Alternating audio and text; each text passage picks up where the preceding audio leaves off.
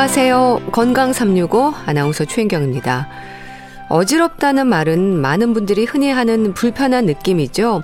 식사를 제때 챙기지 않을 때도 핑그르르 어지럼증이 있을 수 있고요. 귀에 생기는 문제로도 빈혈로도 뇌 질환으로도 어지럼증은 나타날 수 있습니다. 너무도 다양한 원인과 증상으로 표현되는 어지럼증은 나이와도 앓고 있는 질환 때문에도 또는 병을 알리는 신호일 수도 있어서 조금은 민감하게 받아들일 필요가 있는데요. 응급 상황으로 생각해야 하는 어지러운 증상은 없을지 위험 요인과 원인을 살펴야 하는 부분들 오늘은 어지러운 기운들에 대해서 알아보겠습니다. 건강 365 폴킴의 모든 날 모든 순간 듣고 시작하겠습니다. 어지럼증은 아주 흔한 증상입니다. 귀에 문제가 있어도 어지럼증은 발생하고요. 뇌 질환의 위험으로 또 빈혈이나 긴장 상태에서도 어지러운 느낌을 받지요. 글쎄 원인이 너무 많아서 그런가요? 어지럼증을 한 번도 겪어보지 않은 분들이 있을까 싶을 정도로 많은 분들이 일시적이든 지속적으로든 힘들어합니다. 어지럼증은 원인에 따라 증상이 다르게 나타날까요? 경희대 한의대 침구과 김용석 교수와 함께합니다. 교수님 안녕하세요. 네 안녕하세요. 네. 네. 교수님 버릇처럼 네. 어지럽다는 네. 말을 하는 분들도 있는데요. 어지러운 증상을 느끼게 하는 이유들이 아주 많네요. 그렇죠. 이제 흔히 어르신들이 이제 이 뻐름처럼 호소하시는 증상 중에 하나가 어지럽다, 아유 이렇게 힘이 없다, 잠을 한숨도 못 잤다 이런 말이실 거거든요. 예. 어, 앞에서 말씀드린 어지러움증은 대부분 누구나 한 번쯤 겪어봤을 정도로 아주 흔한 증상이지만 사람마다 느끼는 어지러움의 형태가 조금씩 조금씩 음, 달라요. 그렇죠. 예. 를 들면 뭐 빙빙 도는 느낌이 있다는 분도 있고 네. 순간적으로 막 핑 도는 느낌, 뭐 눈앞이 아득아득하다, 뭐 이런 느낌도 있거든요. 이처럼 그 어지러움증의 그 양태가 아주 다양하고 또 원인도 다양하기 때문에 어떻게 보면 정확하게 원인을 찾아내서 치료하기 어려운 질환 중에 하나거든요. 네. 그 어지럼증 치료하다가 어지럼증에 걸릴 정도로 네. 이런 아주 불편한 감이 많죠. 네. 네. 그러니까 뇌를 비롯해서 귀, 눈, 어쩌면 전신 질환의 많은 위험들에서 어지럼증이 지적이 되는데요. 왜 그럴까요? 그 어지러움증이라는 거는 일종의 우리 균형 감각이 좀 이상이 생긴 거거든요. 네. 근데 이제 균형 감각이라는 게 뭐 보는 거, 냄새 맡는 것처럼 어떤 독립적인 감각이 아니라요. 네. 뇌 기능도 있고 자율신경도 있고 또 근골격계 또 이상이 있건 이게 이제 유기적으로 어, 협업해서 움직이는 기관이거든요. 네. 그래서 이런 시스템에 문제가 생기게 되면 이 안정적으로 균형 감각을 유지할 수 없게 되고 또 한 부분이라도 문제가 생기면 어지러움증이 생길 수가 있어요. 네. 이런 어지러움증을 유발하는 대표적인 질환을 보면 먼저 이제 중추신경인 뇌 이상이 있으면 네. 뇌를 자극하는 이런 현상들이 생겨서 어지러움증이 생기기도 하고요.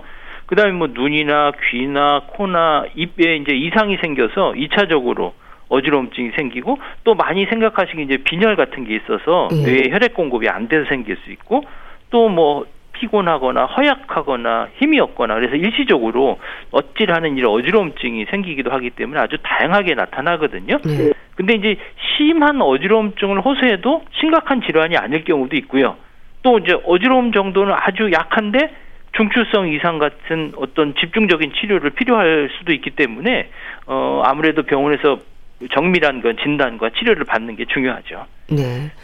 이 어지럼증에 대한 증상이 있어서도 참 많은 표현들이 있습니다. 뭐 핑 돌고 휘청이고 네. 빙글빙글 돌고 아득하고 눈앞이 캄캄하고 속이 메스껍고 뭐 많지 않나요? 네, 그렇죠. 이제 어지러움 증상이 다양하게 나타나거든요. 네. 말씀하신 대로 막 빙빙 돈다, 핑 돈다, 막 쓰러질 것 같다. 정신을 잃을 것 같다, 중심을 못 잡겠다, 머리가 뭐 빈 것 같다는 이런 여러 가지 증상들이 나타나게 돼요. 이 어지러움증을 흔히 이제 현운이라고 얘기하거든요. 예. 이게 현운이라는 한자인데 현이란 거는 눈앞이 캄캄하다, 아찔하다, 뭐 시야가 흐리고 어둡게 느끼는 걸 말하고요. 훈이라는 것은 눈앞이 빙빙 도는 거 일종의 뭐 참을미하는 느낌이라고 음. 생각하시면 돼요. 음. 그렇기 때문에 현우는 단순히 뭐 어, 어지럽다라는 증상만을 나타낸 것이 아니라 어, 물체가 빙빙 돌게 되는 어떤 회전성 어지러움증 그리고 그 외에도 뭐 비회전성으로 비틀거리거나 힘이 없거나 어찌하거나 뭐 이런 현상들을 복합적으로 이야기하는 거죠. 예. 그럼 그렇게 다양하게 표현되는 이런 증상들로도 어느 정도는 원인 파악이 짐작이 될까요? 어, 그렇습니다. 원인에 따라서 증상이 달라질 수 있는데 예. 이 어지럼증을 조금 더 세분해 보면 몇 가지로 나눠 볼 수가 있어요. 먼저 우리가 이제 어렸을 때 놀이하던 것 중에 코 잡고 막 뱅뱅 음. 돌때 있잖아요. 예, 예. 그때 느낌처럼 주위 환경이 모두 도는 듯하고 또 그러면 심해면 이제 울렁울렁하고 메스거리기도 하잖아요. 예. 이거는 대개 이제 귀의 한 부분에 중심을 잡아주는 기능이 거기에 문제가 생겼을 때 생기는 거고요. 예.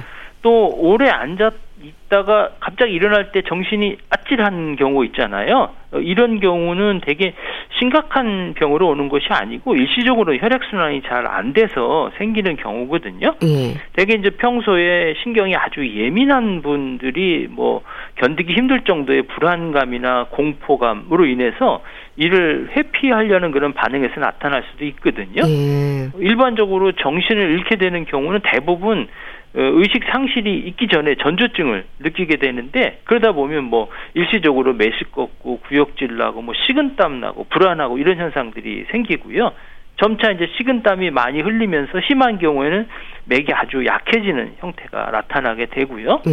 또 하나는 이제 빙빙 도는 어지러움이나 정신을 잃을 것 같은 느낌은 들지 않지만 중심이 잘 안 잡히는 느낌이 있어요. 그러다 보니까 점차로 걷는 것이 힘들어지는 이런 불균형 상태로 생기는데 이런 경우는 뭐 시력이 이상이 있거나 아니면 운동 조절을 주관하는 뭐 손해 이상이 있거나 네. 귀에 어떤 이상이 있거나 이런 형태가 나타날 수가 있는 거죠. 네.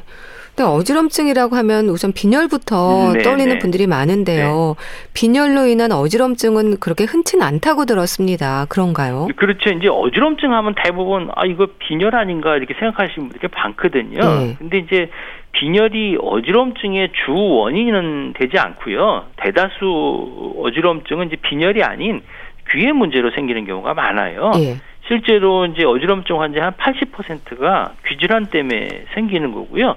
그 외에도 뭐 그렇게 흔하진 않지만 이제 중추성 어지러움이라고 해서 뇌에 문제가 생겨서 어지러움증이 발생하는 경우가 많거든요. 그렇기 때문에 빈혈은 이 어지러움증 중에 이제 하나일 뿐이거든요. 네. 이제 빈혈이 되면 이렇게 되는 어지러움증이 생기는 건 뇌로 올라가는 산소 공급이 제대로 되지 않기 때문에 생기는 거잖아요. 그러면 이제 피부가 뭐 창백해지고 뭐 이런 어지러움증을 느낄 수가 있는 거죠. 네. 그래서 일단 어지럼증으로 힘들 때 귀의 이상을 확인하라는 말을 합니다. 그러니까 전정기관에 문제가 있을 때 나타나는 어지럼증이 일단 가장 흔한 거죠. 어, 우리 몸에서 이제 평형 감각이나 균형 감각이나 이 압력을 조절하는 게 바로 귀거든요. 네. 귀에 문제가 생기면 이제 어지럼증이 생길 수가 있는 거예요. 그래서 이제 귀 깊은 곳에는 몸의 균형을 잡아줄 수 있는 평형 기관인 전정하고 세반고리관이 있거든요. 예. 여기에 문제가 생기면 예를 들면 염증이 생기면 심하게 어지럽고 또 메스꺼움을 느끼고 균형을 잡기 힘들어지는 이런 질환들이 생기게 되는 거죠. 네. 그럼 교수님 뭐 귀의 질환으로 흔하게 발생하는 이명이나 이석증, 난청으로도 어지럼증이 생길 수 있습니까? 어, 그렇죠. 이제 어지럼증을 유발하는 대표적인 귀 질환 한 세 개가 있는데요. 예. 첫 번째가 이제 이석증이고요. 두 번째는 앞에 말씀드렸던 전정신경염 예. 그리고 이제 세 번째가 메니에르병이거든요. 근데 먼저 이제 이석증은 아마 많이 들어보셨을 거예요. 그 어지러움증을 유발하는 귀 질환 중에 가장 많이 발생하는 거거든요. 예. 이석이라는 건 귀의 돌이라는 거예요. 귀의 중심을 잡아주는 돌이라고 생각하시면 돼요. 이 돌이 이제 제 위치에 있지 않고 제 위치에서 떨어져 나가서 세반 고리관대로 들어가면 우리가 고개 움직일 때 이제 세방고리가 안에서 굴러다니면서 심한 자극을 하니까 또 천정이나 벽에 빙글빙글 도는 듯한 이런 회전성 어지러움증을 유발하게 되지요. 예. 그리고 이제 앞에 말씀드린 전정신경염은 이 귀의 깊은 곳에 위치한 이 전정의 몸의 균형을 잡아주는 그 역할을 염증이 생겨갖고 제대로 못하니까 이 문제가 생기거든요. 대개 이제 바이러스 감염이나 또 어떤 혈관의 이상으로 알려져 있는데 예. 이 전정신경염의 어지러움증은 이색 이석증보다는 훨씬 조금 심한 편이거든요. 그래서 이제 갑자기 주변이 계속해서 빙빙 돌면서 뭐 물체가 흔들리는 듯한 이런 심한 어지러움증이 뭐 심하면 한 2, 3일 정도 이렇게 계속되기도 하지요. 그러니까 네. 걸을 때도 문제를 생기고 메스껍고 뭐 토하는 현상들이 길게는 뭐 수개월간 이런 현상들이 생기고요. 네. 조금 생소할 수 있지만 메니에르병은 이제 어지러움 외에도 이제 귀에서 삐 하고 소리 나는 이명도 나타날 수 있고요. 또 이제 청력이 떨어질 수도 있거든요. 네. 그래서 이 메니에르병이 발생하게 되면 뭐 빙빙 도는 듯한 그런 심한 회전성 어지러움이 발생해서 똑바로 걷기가 또 힘들어지게 되는 거죠. 네. 그러니까 어지럼증을 얘기할 때 일단 말초성으로 불리는 어지럼증이 귀의 문제들을 말하는 거네요. 네, 그렇죠. 이제 귀에 이상 증상이 있어서 나타나는 어지러움증 우리가 말초성 어지러움증이라고 어, 하거든요. 예. 그 앞에 말씀드렸던 이 말초성 어지러움증은 뭐 이석증이나 전정신경염이냐 메니에르병 예, 될 수가 있고요. 뭐 추가로 편두통으로 생기는 어지러움증에도 이런 원인이 나타날 수가 있죠. 예. 그렇다면 교수님 어떻습니까? 이제 뇌 이상을 살펴야 하는 중추성 어지럼증이 위험하다는 말을 하지 않나요? 어 그렇죠. 이제 뇌신경계 이상이 발생해서 생기는 어지러움증을 이제 중추성 어지러움증이라고 하거든요. 예. 그러니까 중추성 어지러움증은 어지럼증만 있는 게 아니라요. 말하기가 좀 불편하거나 뭐 머리가 심하게 아프거나 하는 어떤 어, 신경학적인 증상들이 같이 나타나는 게 특징이에요. 예. 대개 보면 이제 중심을 잡아주는 손에 좀 문제가 생기거나요.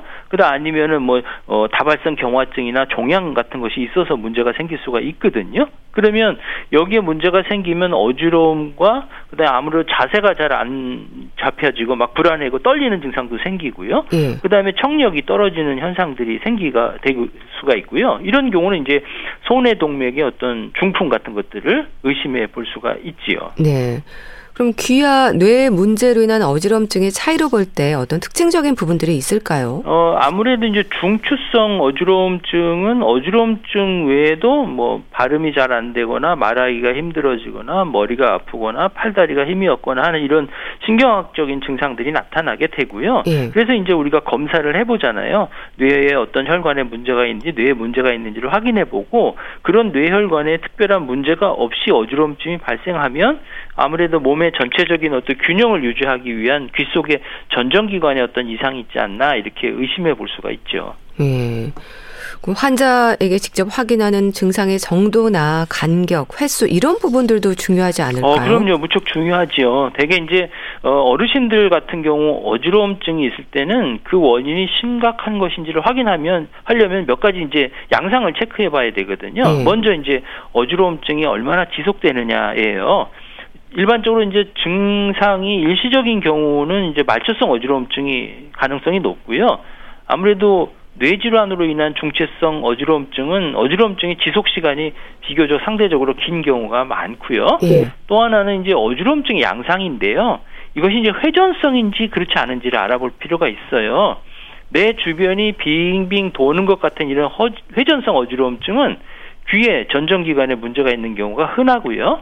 그다음에 이제 뇌경색이나 아니면 손해 이상이나 뇌혈관 질환으로 인한 어지러움증은 갑자기 어떤 뭐 빙빙 돌기보다는 그냥 어찔어찔한 느낌으로 시작하는 경우가 흔히 나타나고요. 네. 또 어지럼증과 동반되는 증상이 있는지 없는지를 관찰하는 게 매우 중요하거든요. 이 어지럼증 외에도 머리가 심하게 아프거나 팔다리 감각이 이상하거나 말하기가 좀 이상하거나 눈에 보이는 게 좀 이상하거나 눈꺼풀이 처지거나 또 안면마비 등이 있는지를 꼭 확인해 볼 필요가 있어요. 네. 그 어지럼증이 또 위험한 이유로 이제 사고가 생길 수 있다는 거 아니겠습니까? 그렇죠. 네. 어, 교수님 넘어지거나 정신을 잃을 수도 있을 것 같은데요. 이런 경우에는. 어, 그렇죠. 아무래도 중추성 문제가 아니더라도 심한 어지러움증이 생기면 일상적인 생활이 상당히 어지럽 어렵잖아요. 그래서 넘어져서 2차적으로 문제를 생길 수가 있고요. 네. 또 이런 지속적인 이런 어지러움증이 계속 발생하게 되면은 어르신들 같은 경우는 이 균형을 잡지 못하니까 넘어지면 낙상이 되면 골절이 될 수가 있잖아요. 음. 그래서 대개 보면 5, 60대 이후에 어떤 우리 몸의 균형을 유지하는 귀에 문제가 생기기 되면 대부분 기능이 그때 떨어지니까 이런 어지럼증이 많이 생기거든요. 예. 그리고 저 영국이나 미국의 결과를 보면 이 어르신들이 어지러워서 골절이 되는 이런 경우가 대부분 보면 한 6, 7% 정도 차지한다고 얘기를 해요. 그만큼 어지러움증은 일상생활하는데 상당히 어, 불편감을 줄 수가 있죠. 예.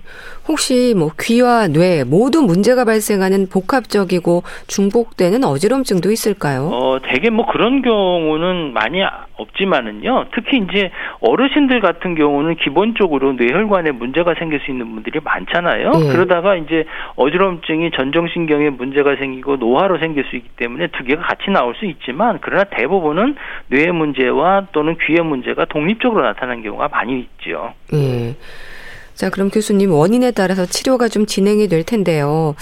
한의학으로 다스려지는 경우에도 원인에 따라서 뭐 침을 놓는 자리가 달라지기도 하고 그렇겠죠. 아무래도 그렇죠. 이제 한의학에서는 이 어지럼증의 원인을 이제 오장육부의 어떤 병변으로 생각하고요. 그렇고 거기에 맞는 치료를 하거든요. 그래서 이제 허증, 뭐 실증 이렇게 얘기를 해요. 네. 허증은 이제 기력이 약해고 그래서 이제 어지럼증이 발생되는 경우고요.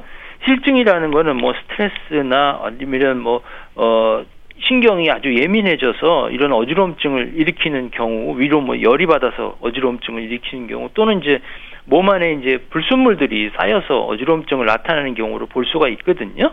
그래서 이제 실증인 경우는 이제 화를 내거나 아니면 스트레스를 받으면 열이 확 올라오잖아요. 네. 그때 이제 아찔하는 이런 아지랑이 피듯이 아찔한 현상이 생기는 경우가 있고요. 또 몸에 어떤 순환이 잘 안 되는 이런 상태가 생기면 머리가 무겁고 어지럽고 속이 미식미식하는 현상이 생기고요. 또 기력이 떨어지면 아무래도 뇌로 영양 공급이 제대로 못 받으니까 어지러운 증상들이 생길 수가 있고요. 음. 또는 이제 선천적으로 또는 후천적으로 우리 몸이 체력이 좀 떨어지게 되고 추위를 잘 타고 뭐 이런 분들도 이런 어지럼증이 생길 수가 있기 때문에 거기에 따른 이제 치료를 하게 되죠. 네. 그럼 침으로는 어떤 효과를 기대할까요? 어, 우리가 이제 어지럼증에는 침, 뜸, 한약, 추나 뭐 이렇게 다양한 치료 방법을 쓰거든요. 네. 침이나 뜸은 이제 울체된 기, 기혈을 순환시켜 주는 거예요. 일차적으로 혈액 순환을 좋게 해 주는 거거든요. 그리고 몸에 불순물들을 제거하고 그러다 보면 이제 뇌의 신경 기능들을 말끔하게 해주는 그런 회복시켜주는 그런 기능이 있기 때문에요. 음. 우리가 뇌가 머리가 아프고 이제 어지럼증이 많은 경우는 대개 이제 목이나 머리 부위에 침자리를 침자리에 침을 놓거든요. 그리고 이제 소화가 안 되고 구역질이 나고 어지러운 때는 이제 배에다가도 침을 놓고 음. 또 우리가 손발에 이제 사관이라는 혈에다가 이제 침도 놓게 되겠죠. 예. 약침이라든지 뭐 탕약 같은 처방도 이어지나요? 어, 그렇죠. 이제 탕약은 사실 이제 체질하고 또 병의 형태에 따라서 우리가 처방을 하게 되고요. 네. 약침이라는 거는 이제 약하고 치매 효과를 동시에 보는 효과를 나타내거든요. 근데 대개 이제 목과 이제 귀 주변에 있는 혈자리에다가 약침을 놓게 되고요. 또 하나 이제 한약 치료 중에 하나 추나요법이라는 게 있거든요. 네. 대개 목의 부분에 이상이 있게 되면 경추성으로 또한 어지럼증이 생기기 때문에 이런 경우에는 교정 치료의 목적으로 우리 몸에 구조적인 이상을 교정을 하게 되면 이런 어지럼증도 가라앉게 되지요. 네. 그럼 탕약 처방에는 주로 어떤 약재들이 쓰일까요? 어, 어지럼증은 기본적으로 이제 불순물인 담음이 우리 몸에 쌓여서 생겼다고 보기 때문에 그것들을 네. 제거하지는 약재거든요. 약 예를 들면 뭐 반하라든지 생강이라든지 택사, 뭐 백출, 창출 같은 약재를 많이 사용해요. 음. 근데 이제 문제는 뭐냐면 한약이라는 건 그 사람의 체질하고 그 병의 형태에 따라서 한의사가 처방을 해야 효과를 나타내는 거거든요. 예. 그렇지 않고 뭐 무슨 무슨 약이 좋다고 무조건 그게 나한테 맞는 게 아니에요. 그래서 효과가 그 렇게 해서 누가 좋더라 해서 먹었는데 효과도 없을 뿐만 아니라 잘못하면 또 부작용을 나타낼 수 있기 때문에 예. 특히 약재 같은 경우는 한의사의 전문적인 처방이 필요하죠. 네. 교수님, 어지럼증의 증상이 하루 종일 나타나는 건 아닐 텐데요. 뭐 증상 완화를 위해서 좀 도움이 되는 자세라든지 생활 습관은 없을까요? 어, 자세하고 생활 습관이 상당히 중요한데요. 어, 어지럼증을 해결하는데 가장 쉬운 방법은요. 이거 어지럼증은 가만히 천장을 바라보고 누워 있을 때 어지럼증이 덜하거든요. 네. 그래서 바로 일어나기보다는 한 30초 정도 이 자세를 유지하고 있다가 일어나는 게 좋고요. 그리고 또 다시 앉았다가 또 이번에는 반대로 반대 방향으로 고개를 돌려준 다음에 어지러운 방향으로 옮겨주고 어지럽지 않는 쪽으로 눕는 것 이렇게 형태로 가지는 게 좋고요. 예. 이런 자세를 한 하루에 한 서너 번 정도 이렇게 해주시면 좋고 그 외에도 이제 일반적인 생활 습관은 어 매일 뭐 규칙적인 유산소 운동을 좀 해서 몸에 불순물들이 생기지 않게 해주고요. 식사는 너무 어 이렇게 무거운 음식보다는 이제 가볍게 식사하시는 게 좋고 네. 또 생활은 너무 스트레스 많이 받으면 안 되니까 단순하게 해주시고 짠 음식은 특별히 주의를 하셔야 돼요. 예. 그리고 스트레스는 자꾸 쌓아두지 말고 그때그때마다 풀어주시는 게 아무래도 좋죠. 예. 어지러운 증상을 가라앉혀주는 지압법은 없을까요? 네, 어지럼증에 이제 도와줄 수 있는 지압법은 이제 백회혈이라고 해서요. 머리 꼭대기 정수리 부분에 예, 지압을 해주는 게 좋고요. 또 하나는 귀 뒤쪽으로 가면 엄지 손가락이 하나 들어갈 만큼 온폭 들어가는 부위가 있거든요. 네. 그 부위가 이제 풍지라는 혈인데 이 부위를 눌러주게 되면 머리가 아프거나 또 어지러운 증상에 도움을 줄 수 있고요. 또 하나 이제 팔에는 내관이라는 혈이 있어요. 이건 네. 어지러움증이나 속이 미식미식할 때 우리가 쓰는 거거든요. 지압할 때. 되게 손 안쪽 이거 손 바닥 쪽에서 보게 되면 손목 주름하고 그다음에 팔꿈치 주름에 그 손목 주름에서 한 6분의 1 정도 되는 부분이거든요. 네. 그 부위가 내관이라는 부위가 있는데 이런 부분을 눌러주게 되면 속이 미식미식한 것들을 도와주고 뭐 입덧이라든지 아니면 저 항암 치료 받는 분이 화학요법 후에 생기는 이제 속이 미식미식한데 어지러울 때 이럴 때도 도움을 줄 수가 있죠. 네. 스트레칭은 어떨까요? 균형감을 위한 운동법도 필요하지 않을까요? 아무래도 스트레칭이 좀 필요하거든요. 우리가 스트레칭을 하게 해주게 되면 긴장된 것들을 풀어주기 때문에 목 뒤 쪽에 있는 부분들을 스트레칭을 해서 조금 늘려줘서 긴장을 안 하는 게 좋고요. 네. 그 목 뒤쪽의 근육들은 이게 혈류를 뇌로 올라가는데 영향을 줄 수 있거든요. 여기가 긴장하면 혈류가 좀 문제가 되니까 어지럼증이 생길 수 있어요. 네. 그래서 고개를 돌리는 운동이나 앞으로 숙이는 운동을 해서 목을 항상 편하게 스트레칭 해주는 게 무엇보다도 중요하지요. 네. 구체적 방법을 좀 알려주세요. 일상에서 실천하면 좋을 텐데요. 네. 가만히 책상에 앉으셔갖고요. 한쪽 손을 반대편 귀 있는 쪽에다 갖다 대고요. 예. 거기서 잡아 당기는 거예요. 그러면은 만약에 이제 오른손을 가지고 왼쪽 귀에다 갖다 댄 다음에 옆으로 이렇게 늘려주면 왼쪽에 있는 근육들이 늘어나겠죠. 근데 이 부위를 앉아 있을 때는 반드시 손을 한쪽 왼쪽 손은 의자 밑에를 잡고 그 다음에 오른쪽 손을 반대 귀를 해서 늘려줘야지만 제대로 늘어나거든요. 네. 그렇게 해서 좌우 번갈아면서 해주고요. 또 하나는 손에 깍지를 껴서 머리 뒤쪽에 놓고 앞으로 숙이는 운동이요. 네. 그렇게 해주게 되면 목 뒤쪽에 근육이 풀어지거든요. 요걸 하실 때는 그냥 하시는 것보다는 따뜻하게 찜질을 해주고 하시는 게 좋은데 가장 쉬운 방법은 샤워기를 틀어놓고요. 네. 목 뒤쪽에 갖다 놓으면 따뜻한 물로 샤워를 하면서 이렇게 늘려주게 되면 훨씬 더 어, 스트레칭이 잘 되고 근육이 뭉쳐 있는 것들을 쉽게 풀려질 수가 있죠. 네. 한 발서기는 어떨까요? 노인들은 좀 위험해 보이기도 하던데요. 아무래도 한 발로 쓰는 건 균형이 어느 정도 잡아야 되거든요. 네. 그러니까 어지럼증 있는 환자들은 치료할 때는 일반적으로 두 발로 서서 어지럼증이 어느 정도 해소가 되면 그 다음에 이제 훈련을 위해서는 한 발로 하시는 게 좋고요. 네. 특별히 어르신들 같은 경우는 그렇게 하면 이제 넘어지는 경우가 많거든요. 또 아무래도 어지러운 분들은 이제 두 발로 걸어다니는 것도 힘들기 때문에 어르신들은 가급적 지팡이를 사용하시는 게 아무래도 좋겠죠. 네. 교수님, 어지럼증의 많은 증상들 중에서 특히 이런 느낌의 어지럼증은 되도록 빨리 검사를 받아보는 게 좋다 짚어주신다면요? 어 아무래도 어지럼증이 있는 경우에 중추성이 문제를 일으키는 거거든요. 아무리 증상이 가벼워도요 빨리 치료를 하고 또 병원에서 검사를 받아보시면 좋은데 첫 번째가 연령이에요. 그러니까 음. 60세 이상이 되신 분들은 최근에 뭐 어떤 뇌졸중이 있거나 중풍이 있거나 아니면 물체가 두 개로 보이거나 선명하게 보이지 않거나 또 어, 말하거나 또 듣거나 하는데 그게 어려움이 있거나 네. 한쪽 팔다리 힘이 없거나 감각이 둔하거나 저리거나 또 이런 현상들 그리고 뭐 따끔거리는 이런 감각적인 이상이 있거나 또 머리가 좀 심하게 아프거나 또 열이 나거나 또 가슴이 좀 아프거나 또 토하거나 이런 분들을 조심하셔야 되고요.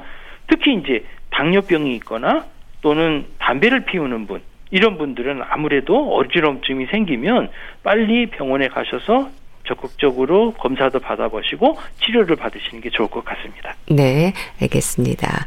자, 말씀 잘 들었습니다. 오늘은 어지럼증에 대해서 알아봤는데요. 경희대 한의대 침구과 김용석 교수와 함께 했습니다. 감사합니다. 네, 감사합니다. KBS 라디오 건강 365 함께 하고 계신데요. 콜드플레이의 In My Place 듣고 다시 오겠습니다.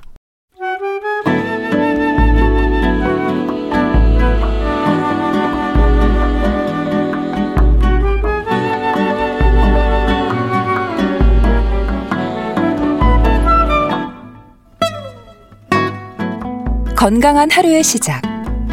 KBS 라디오 건강 365. 최윤경 아나운서의 진행입니다.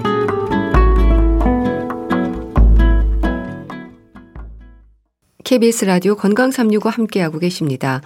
주말의 건강책 정보 북컬럼리스트 홍순철 씨 연결돼 있습니다. 안녕하세요. 네, 안녕하세요. 오늘 소개해 주실 책이 제목이 병을 무서워하지 않습니다. 마침표가 찍히네요. 어떤 내용일까요? 예, 이 서울대학교 의과대학 이승훈 교수가 쓰신 책인데요. 예. 이분이 어, 한 유명 예능 프로그램에 출연을 한 적이 있었어요. 원래 뇌졸중 전문이시거든요. 예. 그래서 뇌졸중과 혈관 질환에 대한 이야기를 진행자와 함께 나누었는데 진행자가 건강을 챙기기 위한 교수님만의 방법은 무엇입니까? 라는 질문을 던졌습니다. 네. 그런데 이 질문에 이승훈 교수가 내놓은 답변은요. 약을 먹습니다. 아. 상당히 의외의 답변이었잖아요. 이 답변이 정확히 무슨 뜻일까? 약을 먹습니다. 네. 건강 비결로 이게 해야 할 것을 아, 꼭 하는 것 그리고 하지 말아야 할 것을 안 하는 것 이렇게 답 어, 우리가 얘기해 볼 수 있을 것 같습니다. 네. 아, 이승훈 교수는 부정확하고 얕은 지식을 바탕으로 어설픈 짐작을 하는 것이야말로 건강을 망치는 원인입니다. 라고 강조를 했는데요. 실제로 우리는 살면서 우리 몸에 대해서 거의 뭐 의사처럼 스스로를 진단합니다. 음. 처방을 하죠. 네, 맞아요. 이런 것들이 예. 사실은 건강에 썩 좋지 않다라는 건데요. 네. 인터넷 정보에 의존해서 검증되지 않은 약을 찾아 먹기도 합니다. 그래서 이승훈 교수는 건강의 비결로 먹어야 할 약은 철저히 용량이나 용법을 지켜서 먹어야 하고 의학의 근거에서 권고하는 생활 습관을 유지하고 네. 또 검증되지 않은 상업적인 비의학적인 지식으로부터 거리를 두는 것이 진정한 건강 비결이다. 라고 이야기를 하고 있는데요. 네. 병을 무서워하지 않습니다 라고 하는 책 역시 그의 이러한 철학과도 맞닿아 있는 것 같습니다. 우린 살면서 누구나 다 병을 만나게 돼요. 어쩔 수 없습니다. 음. 살면서 한 번도 아프지 않은 사람, 병에 걸리지 않는 사람은 없다라는 거죠. 하지만 그 병을 어떻게 생각하는가, 그리고 어떻게 다루는가에 따라서 그 이후의 삶이 달라진다라고 강조하고 있습니다. 네. 참 건강에 대한 관심이 많은 만큼 이런저런 그렇다더라 식의 얘기들도 많고요. 나름의 판단으로 자가 진단하는 경우도 많고 의사보다 주변 사람들 말을 더 믿는 분들도 있긴 하죠. 그렇습니다. 그래서 이 책은요, 아주 작은 수고로 생애 최정점의 건강을 유지하는 방법에 대해서 이야기를 하고 있습니다. 네. 정복이 불가능하다면 길들여 공생하라. 라고 음. 하는 저자만의 건강 철학을 책을 통해 강조하고 있는데요. 네. 정복이 불가능하다면 길들여 공생하라. 이 말은 우리가 최근 어, 그 의미를 조금 더 새겨야 되는 그런 말인 것 같아요. 왜냐하면 지난 2년 넘게 지금 전 세계를 공포에 떨게 하고 있는 코로나19에 대해서도 우리가 이제는 with 코로나란 이름으로 약간은 길들여 공존하는 방법에 대해서 고민해야 되는 시점이거든요. 네. 최근요, 이승훈 교수가 본인이 직접 실천하고 있는 어떤 질병 예방법, 치료법, 그리고 다양한 의료 통계 데이터와 최신 연구 자료들을 일반인들이 최대한 알기 쉽게 이야기를 하고 있습니다. 네. 가장 중요한 포인트는 우리가 모두 살아가면서 다양한 질병에 걸릴 것이다. 난 이 사실을 액면 그대로 받아들이라는 거예요. 음.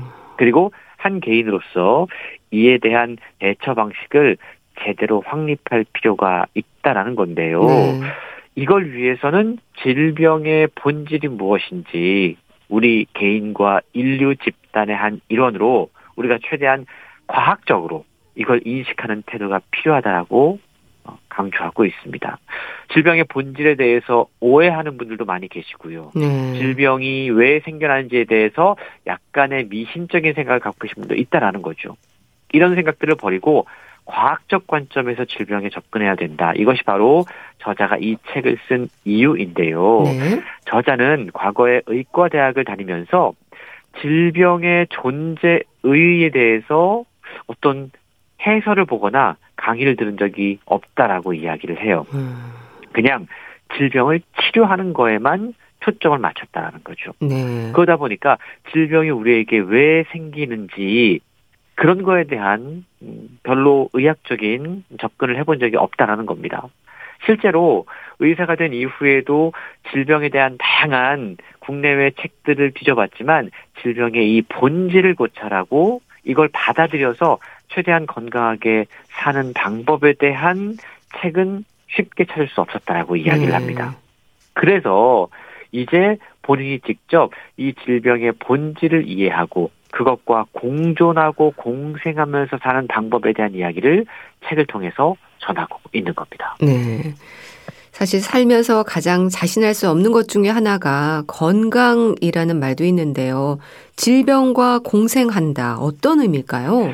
우리가 질병을 어떠한 관점으로 받아들이는가 한번 생각해 볼 필요가 있는 것 같아요. 예.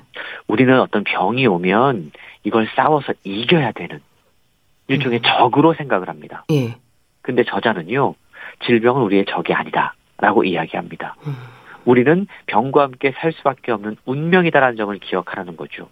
왜냐하면 병을 가지고도 행복하게 살 수 있는 삶이 있다라는 겁니다. 예. 그건 병을 대하는 사람의 마음가짐, 태도, 그것이 얼마나 슬기로운지에 달려 있다라는 건데요. 우리는 모두 질병을 안고 살 수밖에 없는 생명체다라는 걸 먼저 인정할 필요가 있다라는 거예요. 병은요, 네. 관리하면 늦출 수 있지만 언제 어느 때 우리에게 찾아올지도 모르는 그런 존재라는 겁니다. 예를 들자면 심일성 경색의 원인 가운데 하나인 심근 경색 이게 관상동맥의 죽상 경화증의 원인이라고 하잖아요. 네. 그래서 고혈압, 당뇨, 고지혈증, 비만, 흡연 이런 위험 요인들을 조심하거나 평상시에 잘 치료하면 된다라고 알려져 있습니다. 근데 뿐만 아니고 네. 심방세동이라는 게 있는데 이건 예방이 확실하다고 보기 힘들어요. 음. 이게 노인에게 발생하는 매우 흔한 부정맥의 유형 가운데 하나인데요. 네. 그러니까 수명이 길어지면서 자연스럽게 심방세동은 심근의 노화와 함께 발생할 수밖에 없는 병이라는 겁니다. 대표적으로 음주가 심방세동의 발생을 증가시킨다고 하기 때문에 어떤 음주를 조금 줄이는 것이 효과는 있겠지만 음. 완전한 발생 예방을 기대할 수는 없다라는 겁니다. 그리고 무엇보다 이 심방세동을 가진 환자가 자각 증상을 느끼는 경우가 거의 없기 때문에 조기 진단이 힘든 부분도 있는데요. 네. 협심증처럼 가슴에 통증이 있는 것도 아니고 실신으로 발현하는 경우도 흔하지 않기 때문에 상당히 진행될 때까지 모르는 경우가 대부분이라는 거죠. 결국 이건 정기 검진을 통해서 심전도 검사를 받아야 하는데 결국 병이라고 하는 게 우리가 아무리 관리를 잘하고 피하려고 한다고 하더라도 갑작스럽게 찾아오는 부분이 있기 때문에 네. 병에 대한 관점을 좀 바꿀 필요가 있다라고 저자는 강조하고 있는 겁니다. 네. 고령 사회에 사는 지금 많은 질환들의 위험에 대비하고 대처를 해야 할 텐데요. 건강을 지키는 방법을 묻는 질문에 약을 먹습니다라고 대답한 저자의 의미가 결국은 기본을 강조하는 게 아닐까 싶네요. 그렇습니다. 제발 약을 드세요. 라고 음. 책을 통해서 반복해서 강조하거든요. 그 이유는 고혈압, 당뇨, 고지혈증, 심방세동 이런 것들을 가진 분들은 항혈전제와 함께 각각을 조절하는 약물을 잘 복용하면 이걸 관리할 수 있다는 겁니다. 네.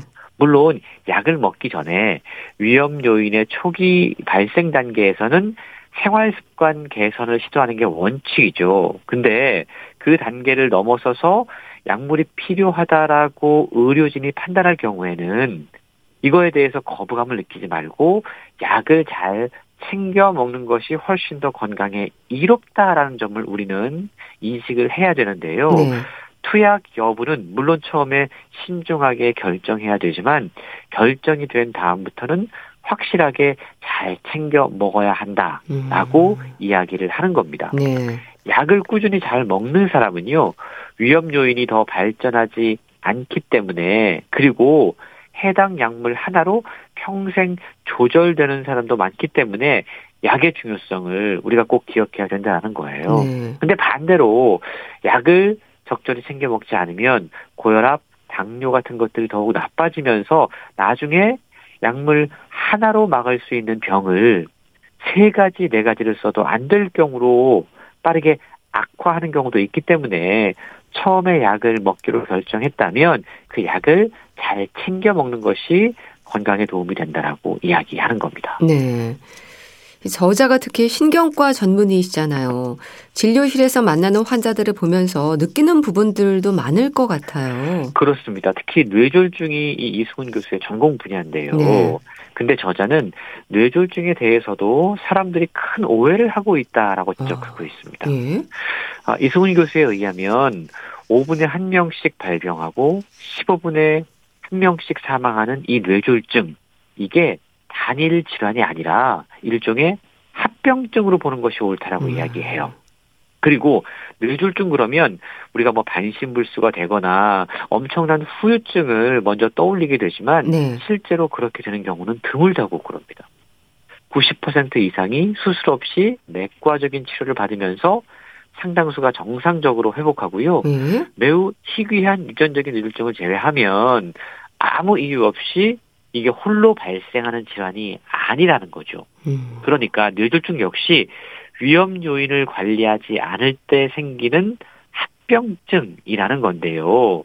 이 말은 위험 요인을 잘 관리하면 뇌졸중도 충분히 예방할 수 있다라는 겁니다. 네. 뇌졸중은 뇌경색과 뇌출혈 이걸 우리가 허혈성 뇌졸중 또 출혈성 뇌졸중 이렇게 구분하기도 하는데 네. 뇌졸중에 공통적인 위험 요인이 있다고 그래요. 잘 아실 겁니다. 고혈압, 당뇨, 고지혈증, 흡연이라는 네. 거죠. 요즘은요, 약이 정말 좋아져서 고혈압과 당뇨는 충분히 약을 통해서 관리할 질병이 됐습니다. 그런데 사람들이 약 챙겨 먹는 게 귀찮다는 이유로 약도 제대로 챙겨 먹지 못하다가 위험 요인을 관리하지 못해서 뇌졸중 같은 위험한 상황을 맞이하기도 한다. 이것이 정말 안타깝다라고 책을 통해 이야기하고 있습니다. 네. 그렇죠. 사실 처방되는 약이 가장 기본적이면서도 효과적임에도 많은 분들이 약보다 더 좋은 건 없을까? 약을 안 먹으면서 고칠 수는 없을까? 이런 부분들에 더 신경 쓰는 경우도 있긴 하죠. 그렇습니다. 그래서 저자는 책을 통해서 건강기능식품에 아, 지나치게 의존하는 특히 한국인들의 이 건강 습관에 대해서도 문제 제기를 하고 있는데요. 예. 사실 모든 건강에 대한 그리고 질병은 초기 단계에 조금만 신경을 쓰면 우리가 관리할 수 있습니다. 음. 특히 염증성 질환이 그렇다라고 전하고 있는데요. 근데 문제는 이걸 사소하다고 방치하기 때문에 더 큰 병으로 발전하게 된다는 거죠. 책에 소개된 예를 한번 들어볼까요? 네. 변비입니다. 변비. 네. 근데 우리가 변비 그러면 그냥 뭐 누구나 다 조금씩 앓고 있고 그냥 큰 병이라고 생각들을 안 하시잖아요. 근데 저자는 대장암 같은 원인이 되는 주요 원인 원인이 바로 변비다라고 단언을 합니다. 네.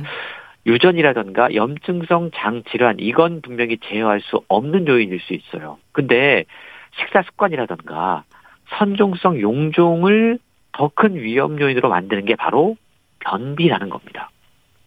우리가 이 대장암의 발병과 관련된 발암물질은 명백하게 우리 어떤 음식 찌꺼기로 이루어진 변에서 노출되게 되거든요. 네. 대장 속에 존재하고 있는 이 변은 우리가 먹은 음식물 가운데 소화될 수 없는 불필요한 찌꺼기 그리고 건조 중량의 50%를 차지하는 박테리아 음. 이런 것들로 구성이 되어 있다고 그래요. 네. 근데 이건 몸에서 빨리 배출시켜야 되는 물질이라는 거죠. 근데 이게 변비 때문에 빨리 배출되지 않고 우리 몸속에 오래 저장되어 있다라고 한번 생각을 해보세요. 음. 이게 문제가 생길 수밖에 없다. 그렇네요. 다양한 요인으로 인해서 이 물질들이 우리의 몸속에 오랫동안 머무르게 되면 거기에 존재하는 여러 물질들과 우리의 신체 기관들, 특히 대장이 불필요하게 접촉하는 빈도가 높아지면서 더 큰 병으로 암 같은 문제로 예 확대될 수 있다는 점을 우리는 기억해야 될 것 같습니다. 네. 그렇죠. 말씀처럼 질환에 있어서 사소한 질병이라는 건 없죠. 그런데요, 또 책의 목차를 좀 살펴보니까요, 절대로 아파서는 안 되는 그날을 위해 이런 부분이 있네요. 그렇습니다. 아마 요즘 젊은 세대 가운데 특히 절대로 아파서는 안 되는 그날을 준비하고 있는 분들이 계실 겁니다. 예. 일생일대의 중요한 상황이죠. 예를 들자면 뭐 어떤 중요한 면접을 앞두고 있거나 예. 중요한 시험을 앞두고 있거나 이런 분들은 그날 절대로 아파서는 안 되잖아요. 아. 그런 분들에게 꼭 괴롭히는 질환이 하나는 게 있어요. 음. 감기라는 겁니다. 감기요. 이 책은 그래서 이 감기를 절대로 아파서는 안 되는 그날을 위해 라는 목차에서 소개하고 있는데요. 네. 희한한 게요. 감기는 꼭 그렇게 긴장하면 찾아와요. 그래서 책은 가장 자주 걸리는 병이면서 동시에 가장 중요한 날에 치명적인 상황을 만들 수 있는 게 감기다라고 소개하고 있는데요. 네. 감기는 대개 인체의 면역 반응에 의해서 쉽게 낫는 병으로 잘 알려져 있습니다. 그런데 중요한 행사를 앞둔 경우라면 약간의 컨디션 변화만으로도 감기에 걸려서 행사를 망칠 가능성이 높아지게 되는데요. 근데 문제는 저자가 지적하기를 음. 생각보다 의사들이 감기에 대해서 잘 모른다고 그럽니다. 아, 예. 저자만 하더라도 예. 의과대학에서 감기를 배운 적이 없다라고 소개하고 있어요. 음. 내과, 소아과, 이비인후과 수업에서도 감기를 본격적으로 가르치지 않는다고 그럽니다. 음. 이게 특별한 의학적인 치료법이 없어서 예방만이 최우선이기 때문인데요.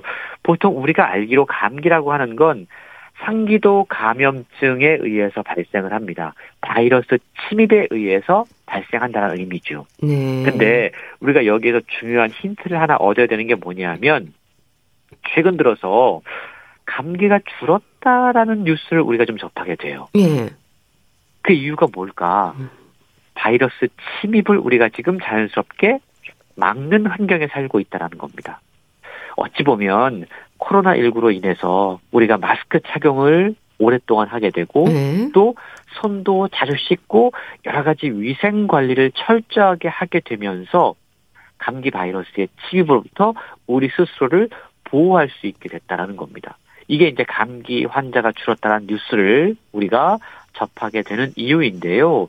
정말 중요한 날 중대한 상황을 앞두고 절대로 아파서는 안 되는 그 날을 앞두고 있다면 철저하게 위생 관리를 하는 것이 그 날의 최고의 컨디션 조절을 위해서 도움이 된다는 사실을 최근 강조해서 알려주고 있습니다. 네. 참 저자인 이승훈 교수의 건강의 비결 먹어야 할 약은 철저히 용량과 용법을 지키고 의학에 근거해 권고하는 생활 습관을 유지하며 또 검증 안 된 상업적 비의학적 지식으로부터 거리를 두는 것 명심해야 할 부분이라는 생각이 듭니다. 그렇습니다. 자, 병을 무서워하지 않습니다. 소개해 주셨는데요. 북컬럼니스트 홍순철 씨 잘 들었습니다. 감사합니다. 고맙습니다. BMK의 꽃피는 봄이 오면 보내드리면서 인사드릴게요. 건강365 아나운서 최인경이었습니다. 고맙습니다.